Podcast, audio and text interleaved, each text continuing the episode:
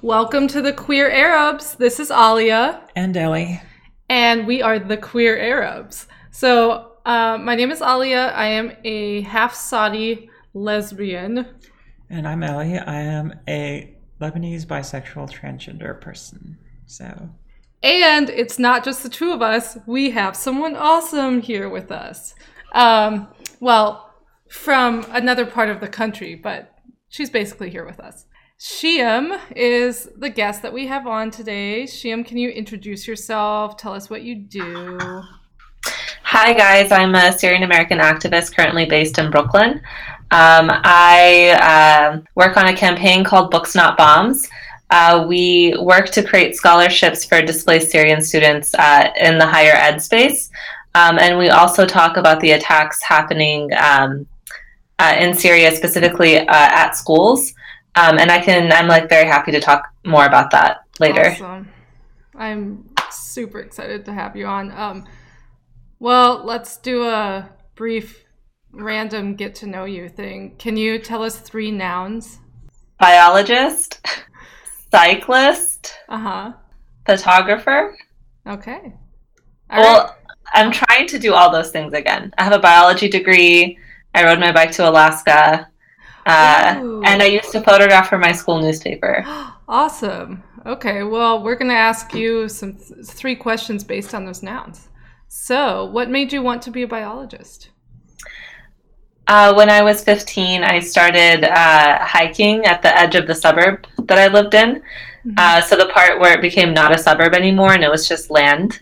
And I started taking pictures of the plants as they would bloom, and I would post them online and ask people to help me identify them. I would do this on Flickr.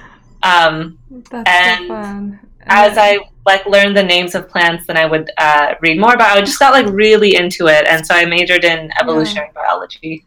Awesome. And tell us about the moment, if there was one moment where you were just I want to take a long distance cycling trip. What inspired you to do that? That's a good question. I think I was a sophomore at the University of Texas at Austin. Mm-hmm. I was studying biology, super into science, and as a result, really into health. So, understanding how the cell functions and different ways that, a cell could, not function right, or something could go wrong. Yeah. And this cycling trip was with a group called Texas 4000 for Cancer. And so it was a cancer fundraiser plus awareness trip. Mm-hmm. And there was also another personal component. It was just a challenge. Yeah. It was there's a physical challenge plus I really believe in talking about health and promoting health. Yeah. Awesome. And then photographer. Ellie, do you want to ask a question based on that now? It's your turn. Way to put me on the spot. No. So what kind of photography do you do? I mean, aside from biology and by, identifying things in the field. Mm-hmm. So I started off with plants, and then I moved on to people. How did I do that? Oh, it was when I moved to I first went to UT San Antonio for a year, and on the weekends I would just ride the bus wherever and just take pictures of the city, and so pictures of people on the bus or just at the Alamo, or people would be in the pictures. Yeah. And I got really into it. I tried out for the Daily Texan when I went to UT Austin, and was so scared. And in hindsight, I realized that was anxiety. I should have gotten my anxiety treated in college, but I just had an enormous amount of anxiety around tryouts, and then I remember getting a phone call at 3 a.m. that I had made the team and that my picture would be on the front page of the newspaper. Cool. I'll never forget the picture. There's an area called Barton Springs in Austin. Oh, I think I've been there. And I was sent to photograph the cleanup of the spring. And so there were these two shirtless men, like just spray washing the rock, and the mist and like the light was like going through the mist, and the mist was like all over their shirtless bodies. Oh my God. I'm going to need to see this if it's accessible. They cleared out their archives. So, like, no. The digital archives from the time, like, no longer exists. Oh, my God. You didn't have a copy for yourself. There might be one somewhere. Okay. Yeah, and a lot of my friends that I have today are from the Daily Texan. Oh, that's so cool. That's a cool way to know people. Like, yeah, so... Give us words. Well, more specifically, so you gave us a little overview about Books Not Bombs. Can you kind of describe like a little more about its mission and how you got started with it? Definitely. So the mission of Books Not Bombs is to create scholarships for displaced Syrian students, and to raise awareness and do advocacy when we can on the attacks on Syrian schools. The campaign was started by people that I knew in the Syrian activist community, Nada Hashem and Kinan Rahmani. And it was started as a campaign under Students Organized for Syria, which they had also started. The international community, when they talk about the lost generation of Syrian students, they had this like big conference called the Education Cannot Wait conference, and a lot of big promises made by countries. And the Syrian conversation on the education crisis is that you have to stop the bombs. But other like big donors, they aren't necessarily, they're more concerned with maybe putting a Band-Aid on the issue. But really, like the attacks on schools are happening because civilians are being attacked in general, and the bombs affect every aspect of a student's life. Also the sieges, so the bombs and the sieges affect a student's life, from the food in their fridge to the electricity they need to study, to if they have to grieve like 10 family members who have died in a strike, if their school gets attacked. So that's our angle into it. And we fundamentally see that like the education crisis is linked to the broader like bombing crisis. Right. It's almost like a war was seriously disruptive to their education and their lives. Yeah, exactly. Like, I know it's so obvious. I think the thing that's like kind of frustrating, the way that Arabs talk about conflict if they're directly affected by it versus the way that non-Arabs in the humanitarian space talk about conflict is totally different. And you find yourself just spending a lot of time saying really obvious things. Yeah. Like from the outsider's perspective, you mean? Like saying the obvious things. Like Ellie, when I was talking about like Books Not Bombs, like how we talk about the education crisis in Syria, you almost like sheepishly or coyishly were like, oh, it's almost as if the bombs are linked to their ability to study. Well, because it's an obvious thing, right? Yeah. But we are actually like the minority voice in this space, and we do have to spend our time talking about it this way because everyone else just wants to put a Band-Aid on the problem. Right. That, or you have the opposite of it where they don't want to do anything. It's like, well, what if the money goes to the wrong group? Or how can you be sure? It's like, well, it's a war. It's uncertain. It is literally uncertainty and violence. Yeah. So, yesterday, actually, I was in DC talking with someone named Abdulaziz Alhamza, who is the English spokesperson of a Syrian civil society group called Raqqa is being slaughtered silently. And one thing we talked about was how in the space, like when you see a headline that says like international community commits $7 million or $700 million or something to Syria, a lot of that goes to their own people. It goes to like non-Syrian groups who are given money to train Syrian civil society in something.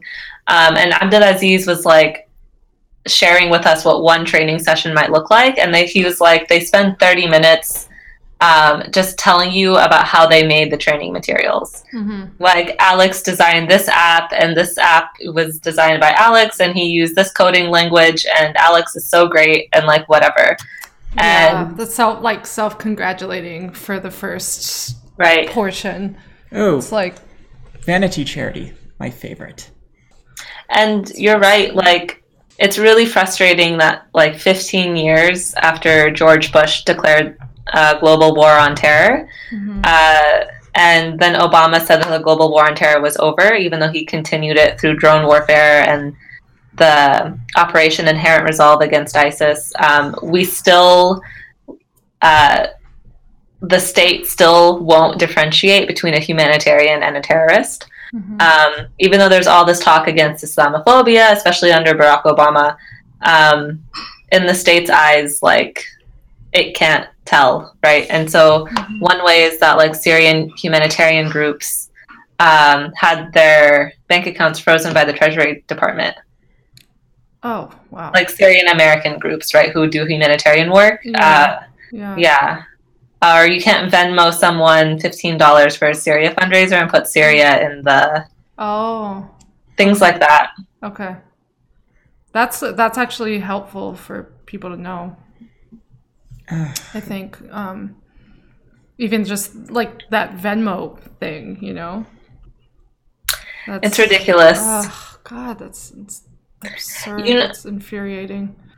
You know what I think is really cool to be here on the Queer Arabs podcast, because I think there needs to be more, I mean, the social justice and human rights space mm-hmm. needs to include queer Arab issues more and queer Muslim issues more, just queer issues related to the MENA region more. And so I'm like really excited to be on here. Yeah, me too. I love it. Yeah, I think we do need to bridge that, the gap that there is, bridge that gap. And it's awesome to be talking about other, other social justice issues that in many ways do tie into the queer issue, queer issues. Absolutely. I think what's frustrating is that a lot of times in the space, because in Arab culture, your private life, your intimate life is kept very private.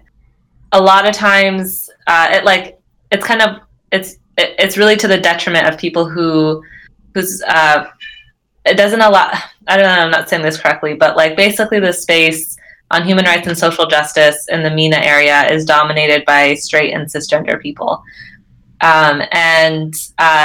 Most people do not want to talk about this issue. They're under, even if they feel like in their heart, they're not a person who discriminates. Mm-hmm.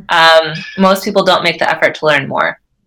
And there's many reasons why it's important to learn more about queer Arab human rights issues and LGBT human rights issues. But one of them is because the United States uses that. And one of the problems I often see with basically any sort of activist anything is the first people into it usually control it for the duration of it. So if you have a whole bunch of and I'm not shit talking these groups specifically, I'm just using them for example. If you have a city where activism springs up, say, in the gay community, but it's headed up by white straight feminists, they will continue to dominate the space because they're by virtue of being first and by virtue of staying the longest, because they'll be the ones everyone thinks about. So it gets really hard for people who are not, first in the space to really start to make space in it. Unless either the space is seated or they just do so much better than the first people there. Yeah. It's maddening. Yeah, I think that's true. And I think that that's why intersectionality is so important. And I hope that everyone who considers themselves an activist really commits to this idea. And for me, it's something I reflect on every day, because it's not something that you say you are one day and then don't think about it again. It's something you have to constantly think about. But that It's especially hard when we're dealing with a civil war situation or any sort of conflict situation, because the established aid groups, Red Cross, Red Crescent, are often dominated by people who are sending aid are people from the outside. You have to integrate people who are inside the conflict. You have to integrate people who are from the region. You can't just say, well, they don't have experience or they don't have the credentials to do this, because otherwise, how are they ever going to get it, even though they have the inside track on these things. So I hear what you're saying, but it's actually not the case in Syria. Oh. And I'll explain. It's actually a very messed up case. First, it's like, I think one of the problems you mentioned, civil war, is that the media hasn't really known what to call Syria. And so you've seen like crisis, civil war, etc. But even if all the Syrians stop fighting each other in Syria, there's still 84 nationalities represented who are fighting in the country. And so many people feel like this is an international war that's being played out on Syrian soil. And part of the reason why people don't want, why the conflict has continued for so long is because the states involved don't want the conflict to spill into other borders. They want the fighting to be contained within Syrian borders until there's a winner. With regards to aid, another part of the reason why the Syrian regime has stayed in control for so long is that it's relied on the argument that it's a sovereign state to prevent any type of accountability from happening. So what that means when they say they're a sovereign state is that they won't allow international aid organizations across the border unless they go through the regime. And so that means that aid has become politicized and weaponized in the country. And so the UN has actually given the Assad regime hundreds of millions of dollars in aid, because if they want to give aid, they have to go by the international law, which is that this is a sovereign state and we have to give it to the Assad regime. So the people who are actually at the front lines of the most vulnerable areas, which are being attacked by the regime, are local Syrian actors. They're the ones who, for example, in 2014, there was a big scare because cases of polio started to be reported in Syria. And previously, polio had been eradicated. And this was scary, not only because it's polio, but honestly, the real reason why officials were scared is because Syrians were being displaced and they were heading to Europe. And so the real fear was that polio would spread into Europe. And at that time, a lot of communities were besieged across the state. An estimated 1 million people were living under siege. And it was actually the Syrian team that organized a vaccination campaign and stopped the spread of polio. And because only Syrian citizens can work within the state. They can't be stopped by that, at the border. Also, the UN stopped counting the death toll in Syria in 2014. So all the documentation has been through Syrian groups. And what happens is, what's really frustrating is that, and this happened with Eastern Ghouta recently. Mm-hmm. Eastern Ghouta is an area outside of Damascus that just got forcibly displaced by the Assad regime. But it's local Syrian groups, again, who are doing the aid work. But when Eastern Ghouta was in the news, suddenly you had these big organizations who have no presence there put out donation calls saying one big NGO was Eastern Ghouta is in peril, donate to us now so we can continue helping Syrians. But they actually had no presence there. And that was very frustrating and very upsetting. I would be interested to hear your input on organizations that you feel are good to, for people to look to or to donate to. One question I had is, forcibly displaced sounds like a very sanitized version of they sent soldiers and bombed the area and people left. Is that accurate? Or am I misusing the term of art here? It's so well in the Eastern Ghouta case. Eastern Ghouta has been besieged since 2012, so the Syrian regime didn't send soldiers in. Actually, it's so the area Eastern Ghouta has 350,000 people in it. It includes a bunch of small towns. Less than 1% of that population are armed militiamen, and I think there was 2 or 3 different militias in the area. One of whom was classified as a terrorist organization by the international community. The other 2 were not. And so that was the reason why the Syrian regime justified besieging the area, and then it bombed it indiscriminately with the help of Russia. There was a tunnel that was dug that led out into an area controlled by a Syrian opposition group, which was not designated as a terror organization. But that area was retaken by the regime, and that tunnel was closed last year in February. And so that's when the siege really, the effects of the siege began to escalate, and people were really struggling. And then the bombing campaigns began to intensify. Some of the bombs were improvised explosive devices. They're colloquially called barrel bombs, so just barrels filled with TNT and shrapnel.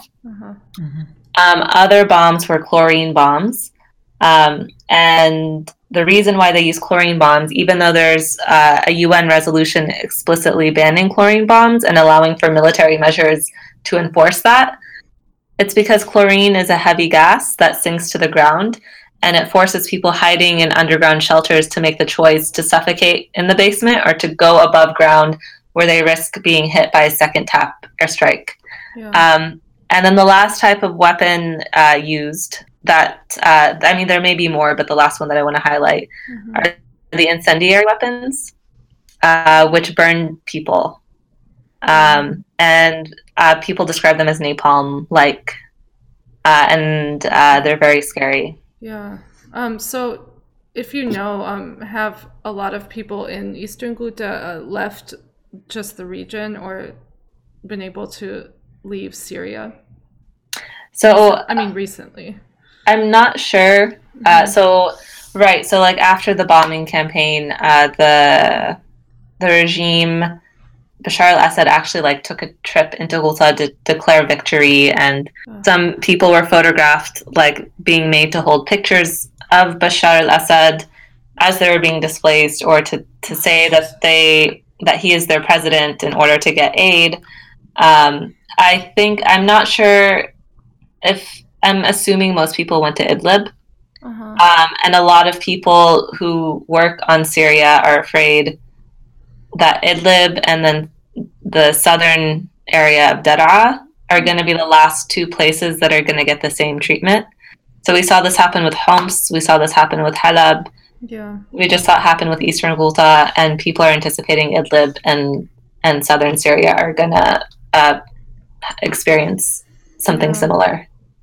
As someone, you being Syrian, and as someone who has been an activist for Syrians' visibility and rights, I would like to get some insight from your point of view. What you wish the rest of the MENA, so just to explain to listeners, MENA, Middle East, North African, what do you wish the rest of the MENA community would do differently, because Syria is surrounded by this entire region that you would think could at least kind of identify with the culture, the people, and I'm just curious from your point of view, what do you wish the MENA community would have done differently or would do differently now? Well, for civilians in the region, I wish that we would be more intersectional with our solidarity and our support for human rights and social justice. And, I often think about how people across the region are facing oppression under many different contexts. In Israel, Palestine, it's an apartheid state, it's settler colonialism. In Yemen, they're suffering from a proxy war between Saudi and Iran, and Saudi also wanting to enforce its hegemony and its power over Yemeni politics. They're also experiencing a blockade, and they also experience siege. Iraq is still like healing from the illegal U.S. invasion, and so they were dealing with U.S. imperialism. Yeah. Syrians are dealing with not only like a dictator intent on exterminating his, citizens. I don't want to say his people, mm-hmm. a dictator bent on exterminating Syrian citizens who want basic rights, yeah. but also a regional proxy war and with Iran and Hezbollah, who support the Syrian regime, and then also there's the Eastern European component with Russia's support, and then there's also the U.S. war on terror component that's active in the country against ISIS, and I think each conflict and each situation in the region has its own context. And one problem I run into is people who understand one situation, taking that and like putting it on another country. And I think we definitely could be better about being intersectional. Mm-hmm. And in terms of what I want from Arab leaders, I think the Arab leadership is the most corrupt. Maybe not, honestly, I take that back. They're as corrupt as any other government. Yeah. And I don't expect anything out of them. And I hope that people can come together and build better societies together. Yeah. Yeah, I mean, even something as little as social media, or not little, but something like social media, I've just seen a pattern of Syria not really being talked about by, white people, but then even other MENA folks, and it's something I'm still seeing. I think in part it's because, I mean, there are many reasons. One of the reasons could be that maybe that person has experienced some type of conflict and they carry trauma with, so that could be one possibility. I think another possibility is that people are scared to talk about something that they don't know about. Yeah. But I would just want to remind anyone listening that, it's okay to reach out or to send someone a private message or just to say let me know how I can support. I'm watching. I'm trying to figure this out. Yeah. Because I'll admit, I know sort of the generalized circumstances of Syria, and I know about sort of the Syrian situation as it relates to Lebanon and as it relates to the United States, but I'm, woefully ignorant about a lot of the other stuff. And, while I did make this point, on another episode, it's goddamn Middle Eastern politics and history are complicated. It's just... Yeah. I think that here too. I think we need to change our culture up a bit to where we allow people to say I don't know about this thing. Can you tell me more? Yeah. Because we have this culture of everyone being a history buff and everyone being a politics buff, and it's kind of a toxic culture. And this exists in progressive Arab spaces too. Right. And I think we need to chill out a little bit and just be more humble and sincere. Yeah, and ask questions and not be afraid how simple the questions might sound. It's a good... Oh, and that totally, just to be clear, that was not directed at Ellie. That was directed at the culture. Oh, yeah. That would make Ellie feel that way. I still feel personally attacked. Wait, are you serious? I'm so sorry. No. Ellie's over here. Ellie's here smiling. Okay, so am I. Yeah, no, you're right about that culture of this kind of pressure everyone puts on themselves to know at least a little bit about everything. And it can be toxic, like you said, and prevent anyone from truly admitting that they want help understanding something and that they want to know more in depth about something, and to reach out to those who are in a context where they have learned more on a particular subject. So that's a good point. I think one of the thorny parts about Middle Eastern conflicts in history is, from the outside, if you ask somebody, well, what do you think of the conflict? They're going to try and, you know, try to give you the correct answer as opposed to ask questions. It's a little dumb, especially given how stupidly gray everything is. Like my main question at this point, like what I want to ask is, how do I give to help Syria that doesn't support the government of Syria? Yeah. Oh, that's a good question. So there's like some Syrian-run organizations that I can recommend. One of them based in the United States is called Karam Foundation. It's run by Syrian Americans. Can you spell that? Oh, Karam, Karam Foundation in Chicago. They do a lot of work in like direct aid, but also their main mission is to promote education. So they have like different education programs. And they also do take very principled stances on political issues, which other NGOs won't touch. But the problem is that the two are so deeply entwined. Like there's a political reason why the humanitarian crisis is happening. And like we had talked about earlier, there's a lot of confusion just because I think there's just been so many conflicts in the region that people look at Syria and they're like, what does this fit into? And the way that I, like when I read Karam Foundation statements, for example, on like UN resolutions needing to be enforced or whatever, I see them as like trying to contribute to the clarity of the situation and giving people something to understand. You know, it's easy to understand like, oh, this UN resolution needs to be enforced. Yeah. That's something that I can call for. Awesome. Unfortunately, relying on the UN to do anything productive in the Middle East sometimes feels like a hopeless cause. Yes. So can I explain to you how hopeless the UN is in this case? Yes, please. So I, a few weeks ago, was at a UN Security Council meeting. I'm not usually at UN Security Council meetings. This was a special occasion.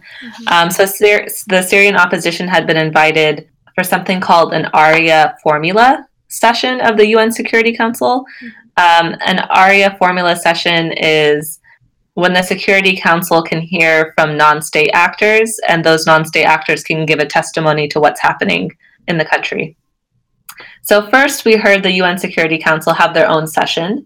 The session was about implementing the Resolution 2401, which calls for a 30-day ceasefire across all of Syria, lifting of the sieges, and unimpeded humanitarian access across siege lines. And it said all the bombing had to stop, right? Ceasefire. That's what ceasefire means. Yeah. But there was a clause that said you can continue bombing if you're bombing terrorists. And the U.S. Wow. God damn it, America. So it's not just the U.S.'s fault. The thing is that the U.S. is bombing in Syria to bomb ISIS, right? So it can't commit to a ceasefire. It needs that clause. But Russia and Syria are bombing civilians, saying that they're terrorists. And so they can also continue bombing. And so this session on how to implement Resolution 2401 went nowhere because everyone was saying they were bombing terrorists. And it was just a farce. So then a week or two later, Jan Egeland, who's also with the UN, announced that the UN has given Syria and Russia coordinates of the hospitals in Eastern Ghouta so that they would not bomb them. And everyone was like, are you guys out of your mind? Like, they are bombing hospitals. Why are you telling them where the hospitals are? Exactly. Like, that's the opposite of what they should have been doing. Right. And nobody could get around, like the very fact that that Russia and Syria are part of the United Nations enables them to continue doing what they're doing. And then during the ARIA formula session, the Syrian opposition talked about how the UN basically needs to get their stuff together and actually like do something, because Syria and Russia have a military strategy to win this, and everyone else who's supposedly the friends of Syria is still only saying that they want a political solution.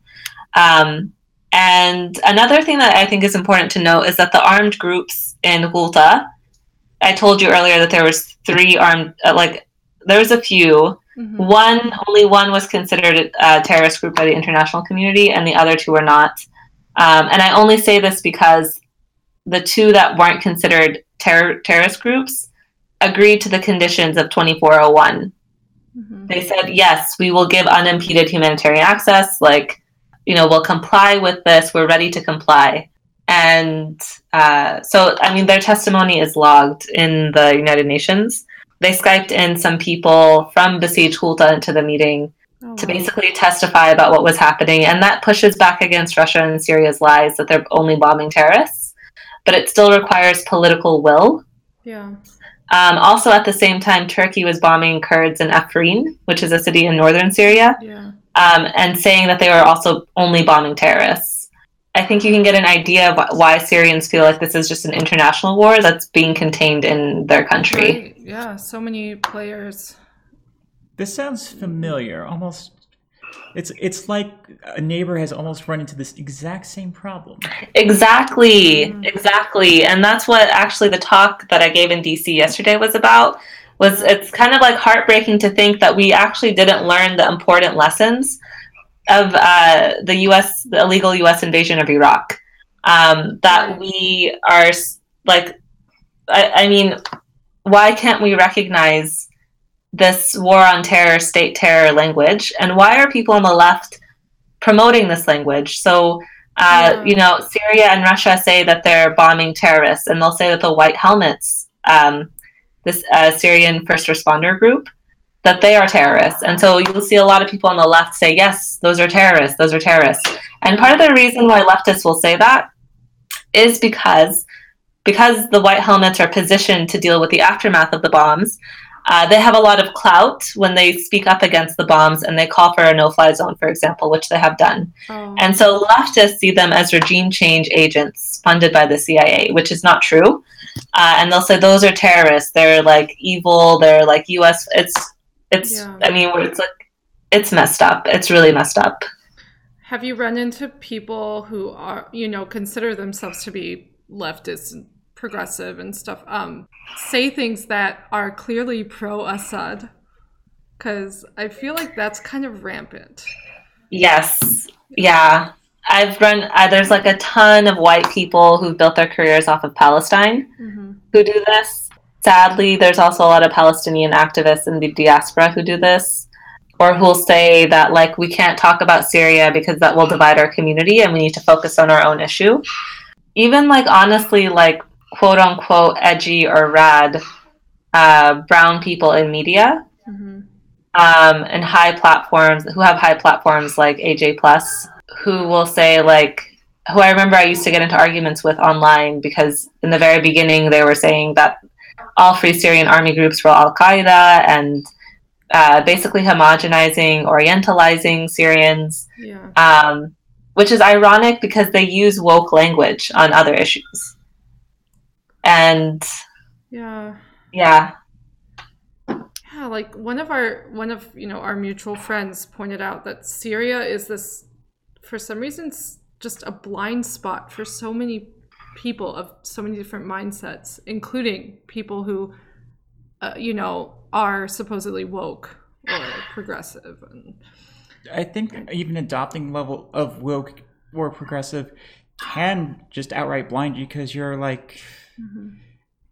yeah, it's an ego thing. Yeah. That's yeah. And then we sort of run it, and in the nonprofit community, we sometimes run into the issue of well, we can't talk about that because it's political, and we don't want to upset our donors or our constituents and. It's but you clearly are on the side of the oppressed here. Mm-hmm. Why not here? Right. Right. Right. By refusing to acknowledge something that is taking a stance. They know full well it what's happening, but they're but no, we can't publicly get involved in this, otherwise we risk our funding. Right. Or. And I think I'm glad you brought that up. That's I think that's a big problem in this space because basically it's become an industry when organizations and people care more about the brand than about doing what's right and being consistent with their values and principles. Of course, this also falls back in sort of the real world issue of unless you've got money and troops, you can't really do too much, you know. I mean, like we personally would like to do more, but unfortunately all we got is this podcast, you know, our podcast and our Facebook, and like our reach is limited, you know. I think that the podcast and the Facebook are great, and I'm so excited to see you guys grow. You know, I have also had moments where I thought the same things that you just said, Ellie, about having a lot of money or having an army. But I also remember that the Syrian regime felt seriously threatened when Syrians just started talking to each other and expressing what they wanted. You know, the Syrian revolution still exists today. It just looks different. So in the beginning, the revolution was asking for government reforms. Now it's a revolutionary demand to ask just not to be killed by the Assad regime for existing outside of their control. And for me, like a way to honor and like continue and to be a part of what the revolution is about is to have these important conversations. And I think something like the Queer Arabs is very much needed in this space. Yeah, that's an excellent point you brought up about how the term revolution is kind of morphing because, you know, when you hear the word revolution, you kind of picture people holding signs, you know, in a protest setting. But what you just pointed out is it's, in this case especially, it's so much more than that. Although I think in the United States, or at least the English-speaking world, the word like revolution has been somewhat defanged because like there's a lot of indoctrination here that pushes people, especially on the left, to say that all violence is bad, all arms of conflict is bad, that, you know, you can only adopt peaceful measures. And you see that in a lot of groups that will not support any sort of armed resistance, you know, even if it is in self-defense or unarmed resistance. In this case, you know, people wanting to live. That's a good point because in the first days of the Syrian Revolution, a lot of English-speaking Western activists were like, "Oh, they're CIA funded," wow. And it's like, no, they're not. My family is not getting paid. They would like to be paid for this, but they're not. Like... That's what Abdulaziz said when we were talking yesterday. He was like, I would have loved it if someone gave me money and a sandwich while I was protesting. But no one did. Okay, can I ask you guys some questions? Sure. Yeah, go for it. Yeah. So do you see this podcast as a form of activism? I'm going to go with yes. Yeah, I haven't thought of that until this moment, but...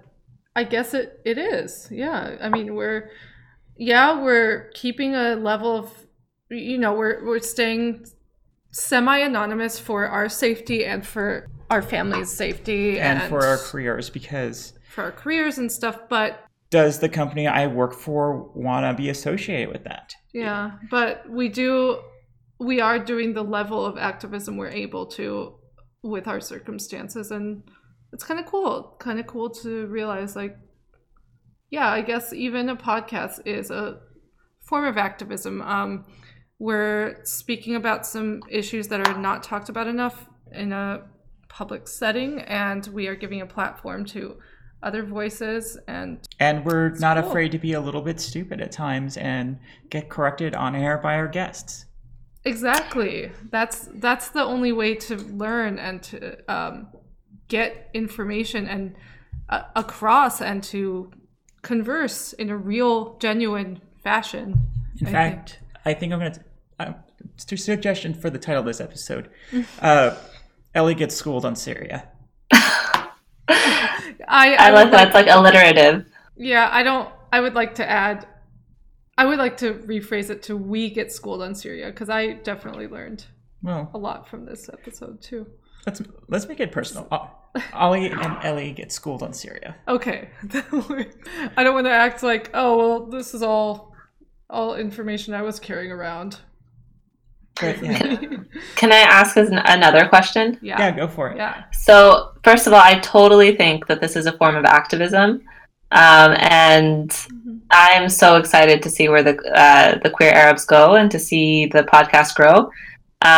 My second question is, how have you both thought about visibility? Uh-huh.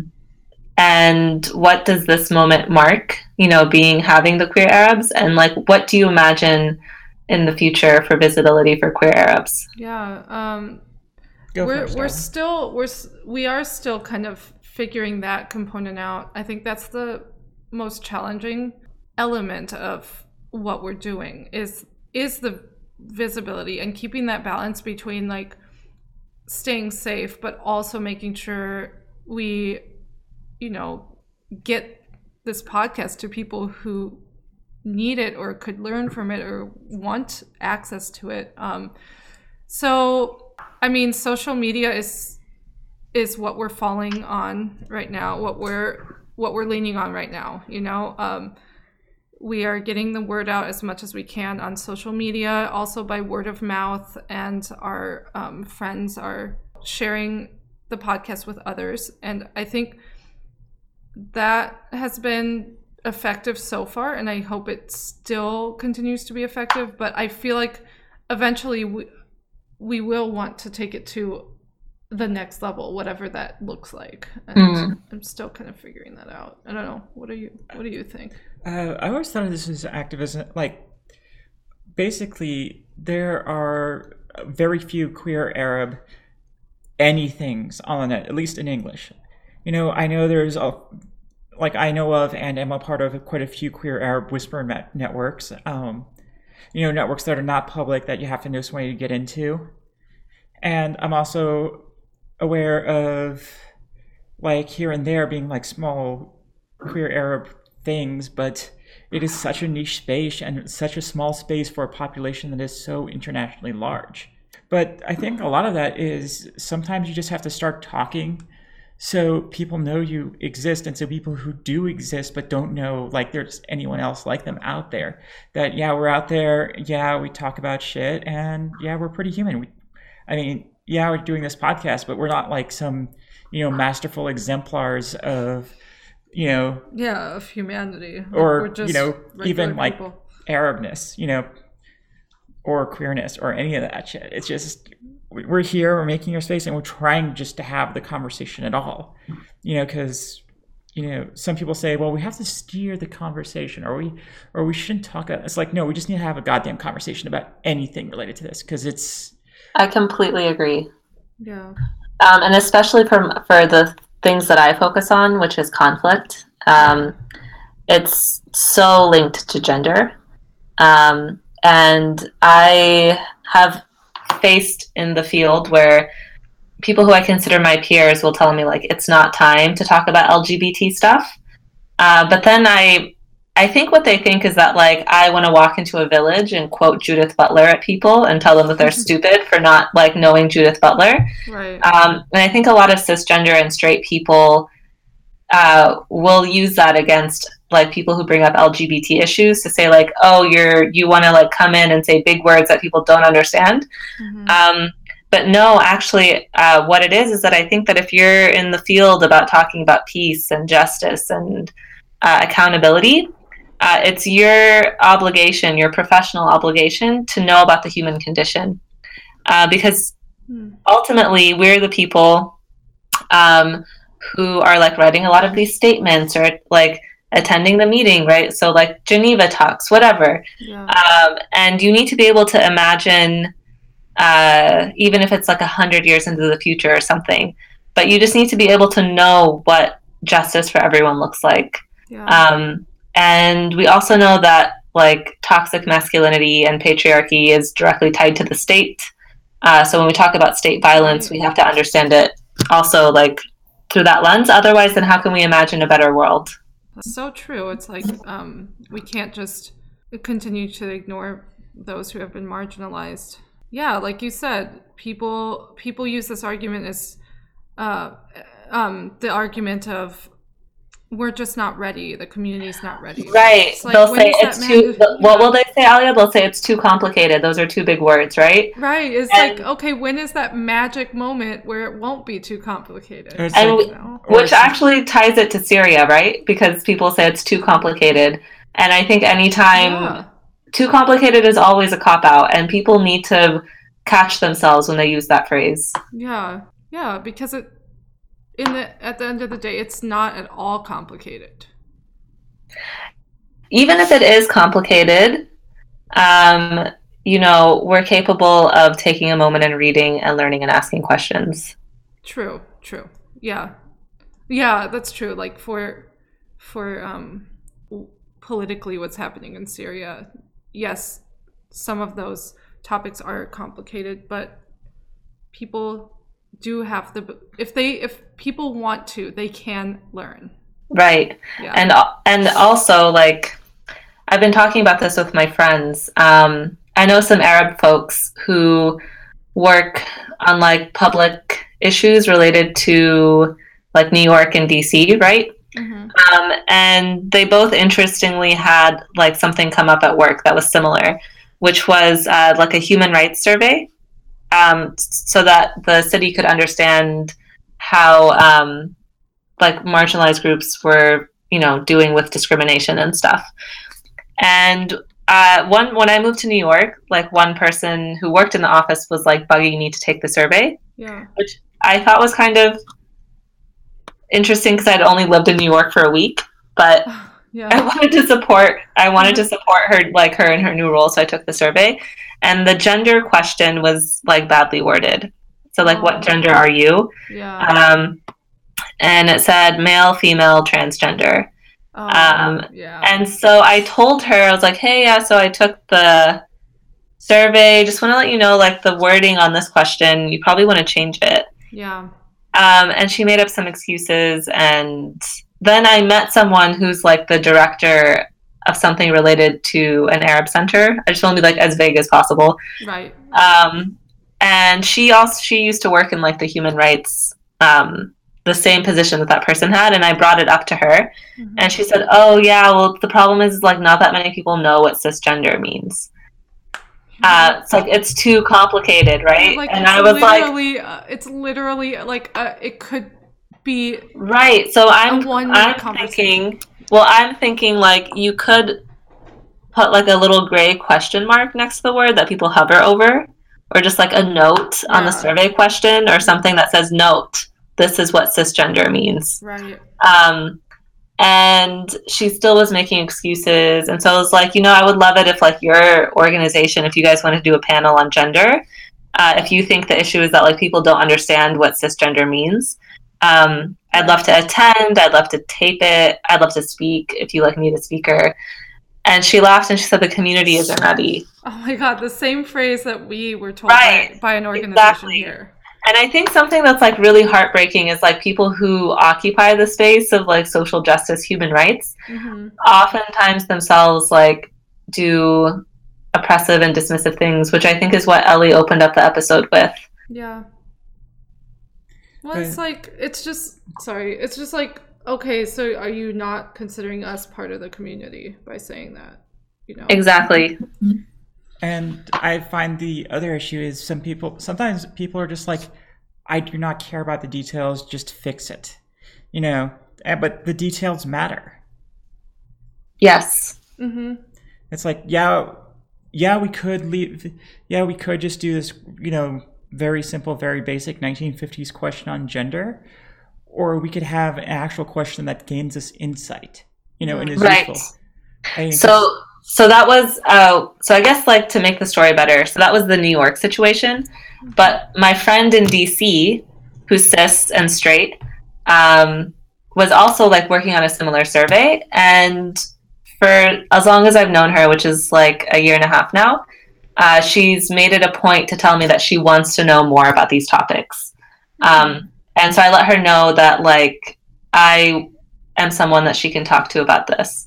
And so when she told me about the survey question, it was pretty good. Mm-hmm. But it was missing one option. So it had like gender non-conforming and everything. And I said, is there an option to choose cisgender? Right. And she was like, oh, snap, I forgot that. Hold on, let me go add it. That's awesome. Yeah. And so she added it.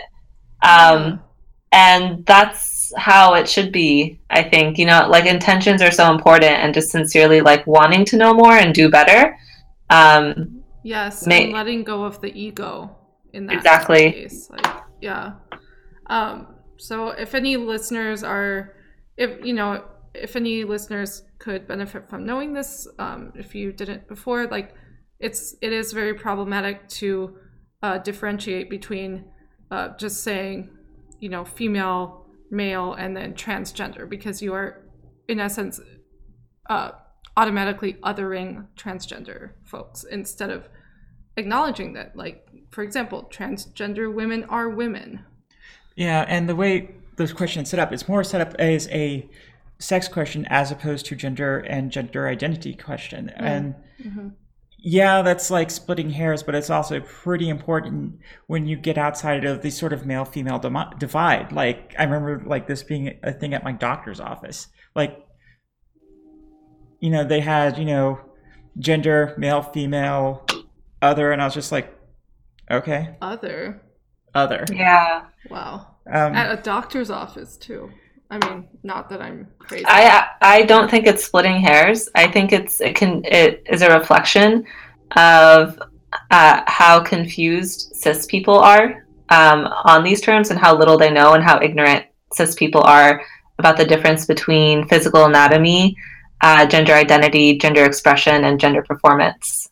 Oh, and, you know, let's not confuse them any further by saying things like sexuality. Oh, no. You're throwing a third variable into the mix? What are you trying to do here? You just complicated everything, Ellie. But, you know, there's, like, one thing I've also run into sort of, like, on the feminist side of things is it's been a little bit fashionable these days to say, well, people are just not willing to do the work and look shit up. I'm like, yeah, but it's also not people's job to go out and educate people. You know, you have the, at least in some communities, the image of the offended white male saying, well, why don't you teach me? And sort of the reaction to that is, well, it's not my job to teach you. And yeah, and that's also true, but I also think there needs to be people who put themselves out there and say, yeah, ask me that shit, bro. I'll tell you all about it. I think it's like every person's personal decision on what they can handle. Yeah. Like I know with my friend, I told her to specifically, actually I tell a lot of my straight cis friends this, that when it comes to gender questions, I want you to ask me, because I don't want you to be stupid around a trans person. Well put. Hey, darling. Yes. You can ask me trans shit anytime you want. I'm not going to get mad, I swear. Yay. But, yeah. That is generous of you. Like, well, honestly. It's also because, like, I'm cis and I have the energy to do it. Yeah. I don't face what trans people face their entire lives in many cases. Mm-hmm. I appreciate it also when people do the same for me and things that like weigh heavily on me. So Alia, like I really appreciate it when like you make an effort to talk about Syria online. And I know that not everyone uses Facebook in the same way. And I try to keep that in mind, because some people like maybe they just don't want to get into Facebook back and forths or whatever. Mm-hmm. But I, like, you just, because Arab people talk about politics, you would just expect, like, a little more. Right. Like, maybe just, like, a little something. So that always actually, like, depresses me. Like, even though I'll never explicitly, like, write about it, it always just makes me feel kind of weird and sad. And so, like, when you, like, consistently show up on that, I notice. Yeah, I do. I mean, I do my best, and I try to remind myself that even like the simplest thing, sharing the Ghouta Facebook page, like if that information will reach one other person, like it's worth it. It's not insignificant. And I think people could use, you know, people who use their social media in that context, like sharing information, getting, I guess, political sometimes, or talking about the world. Like, I think people should realize the potential of their online space and what, you know, what they can do, even if it seems like it's nothing, you know, or really insignificant. And here's the cool thing about social media and Facebook and even podcasting is, yeah, you can do it consistently, you know, which actually really helps if you're doing a podcast or trying to grow an audience. Mm-hmm. But you can also step away. You know, you don't have to be, you know, doing the social justice warrior thing 24/7. You can say, you know what, taking a break, bros, taking a step back, getting my energy, mm-hmm. so I can continue to do this. But yeah, like I guess no matter how sporadic someone's, someone is about this kind of thing, like I think it's still important to remind ourselves, like we have an ability to do something, you know, even if it seems small, and like we shouldn't underestimate what we can do from our positions, like whatever position any of us is in. Yeah, even if you're not this sort of, you know, say like a political asshole like me who constantly goes on and on about their favorite topic, you know, when people who don't really talk about politics or issues talk about something, especially in the personal context to your friends, mm-hmm. You know, that can be meaningful, because it's like, oh shit, you know. You know, I think that's even more meaningful and powerful, because people expect it from someone like me, but once it reaches someone who doesn't usually talk about it, and they share with their friends. Yeah, like point. Yeah.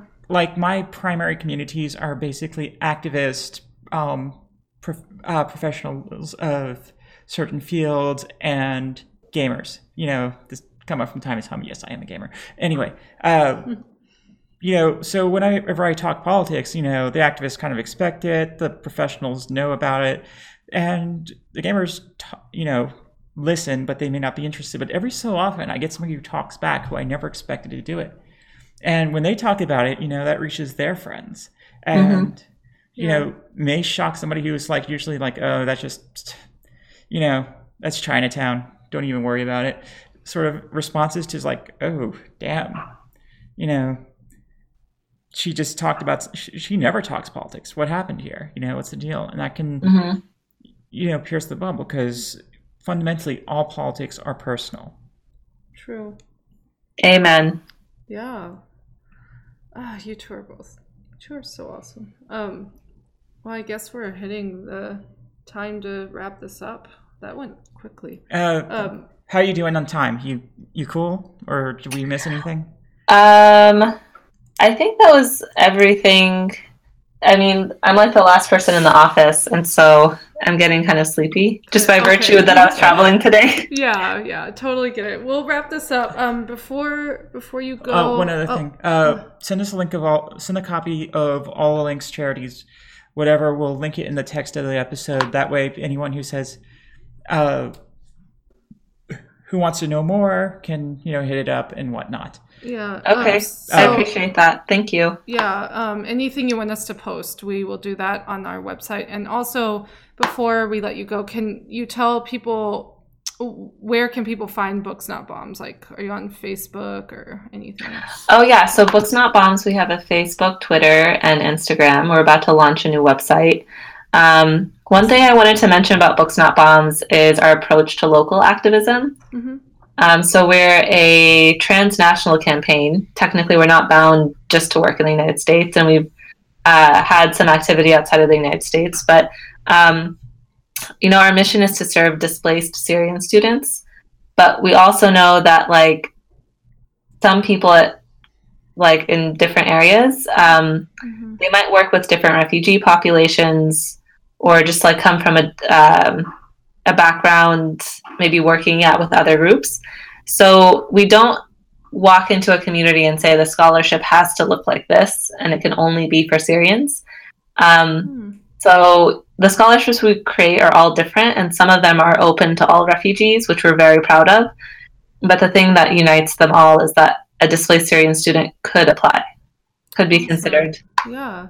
So what are ways people can support Books Not Bombs? Well, if you work in higher education or you study in higher education, and you have time to lead a campaign, I'd love to hear from you. Awesome. You can get in touch with us through our Facebook page. Awesome. You know, and money is also good, I suppose. Oh, so we don't take donations. Really? Yeah, we're one of the few non-donating things that you can do. Okay, genuine shock and surprise. The beauty of campaigning is that you're just trying to get other people to change their behavior. Yeah. All right. So everyone, go to Books Not Bombs on Facebook or the other handles and like it and share it. Yeah. We encourage that. And if you want to get direct links to any of this stuff, all the sites and organizations will be linked in the text of this episode. So you'll have direct links. You don't have to bother with Google or bullshit or worry about donating to the wrong. We'll make it super easy. We'll put it on their website. All right. So I'm Ellie. This is Alia and Shiyam. Thank you so much, guys. Thank you for being here and for staying at work late, at your office late. You are awesome. Really appreciate it. This was a great conversation. Thank you so much. It really was. Go get some sleep.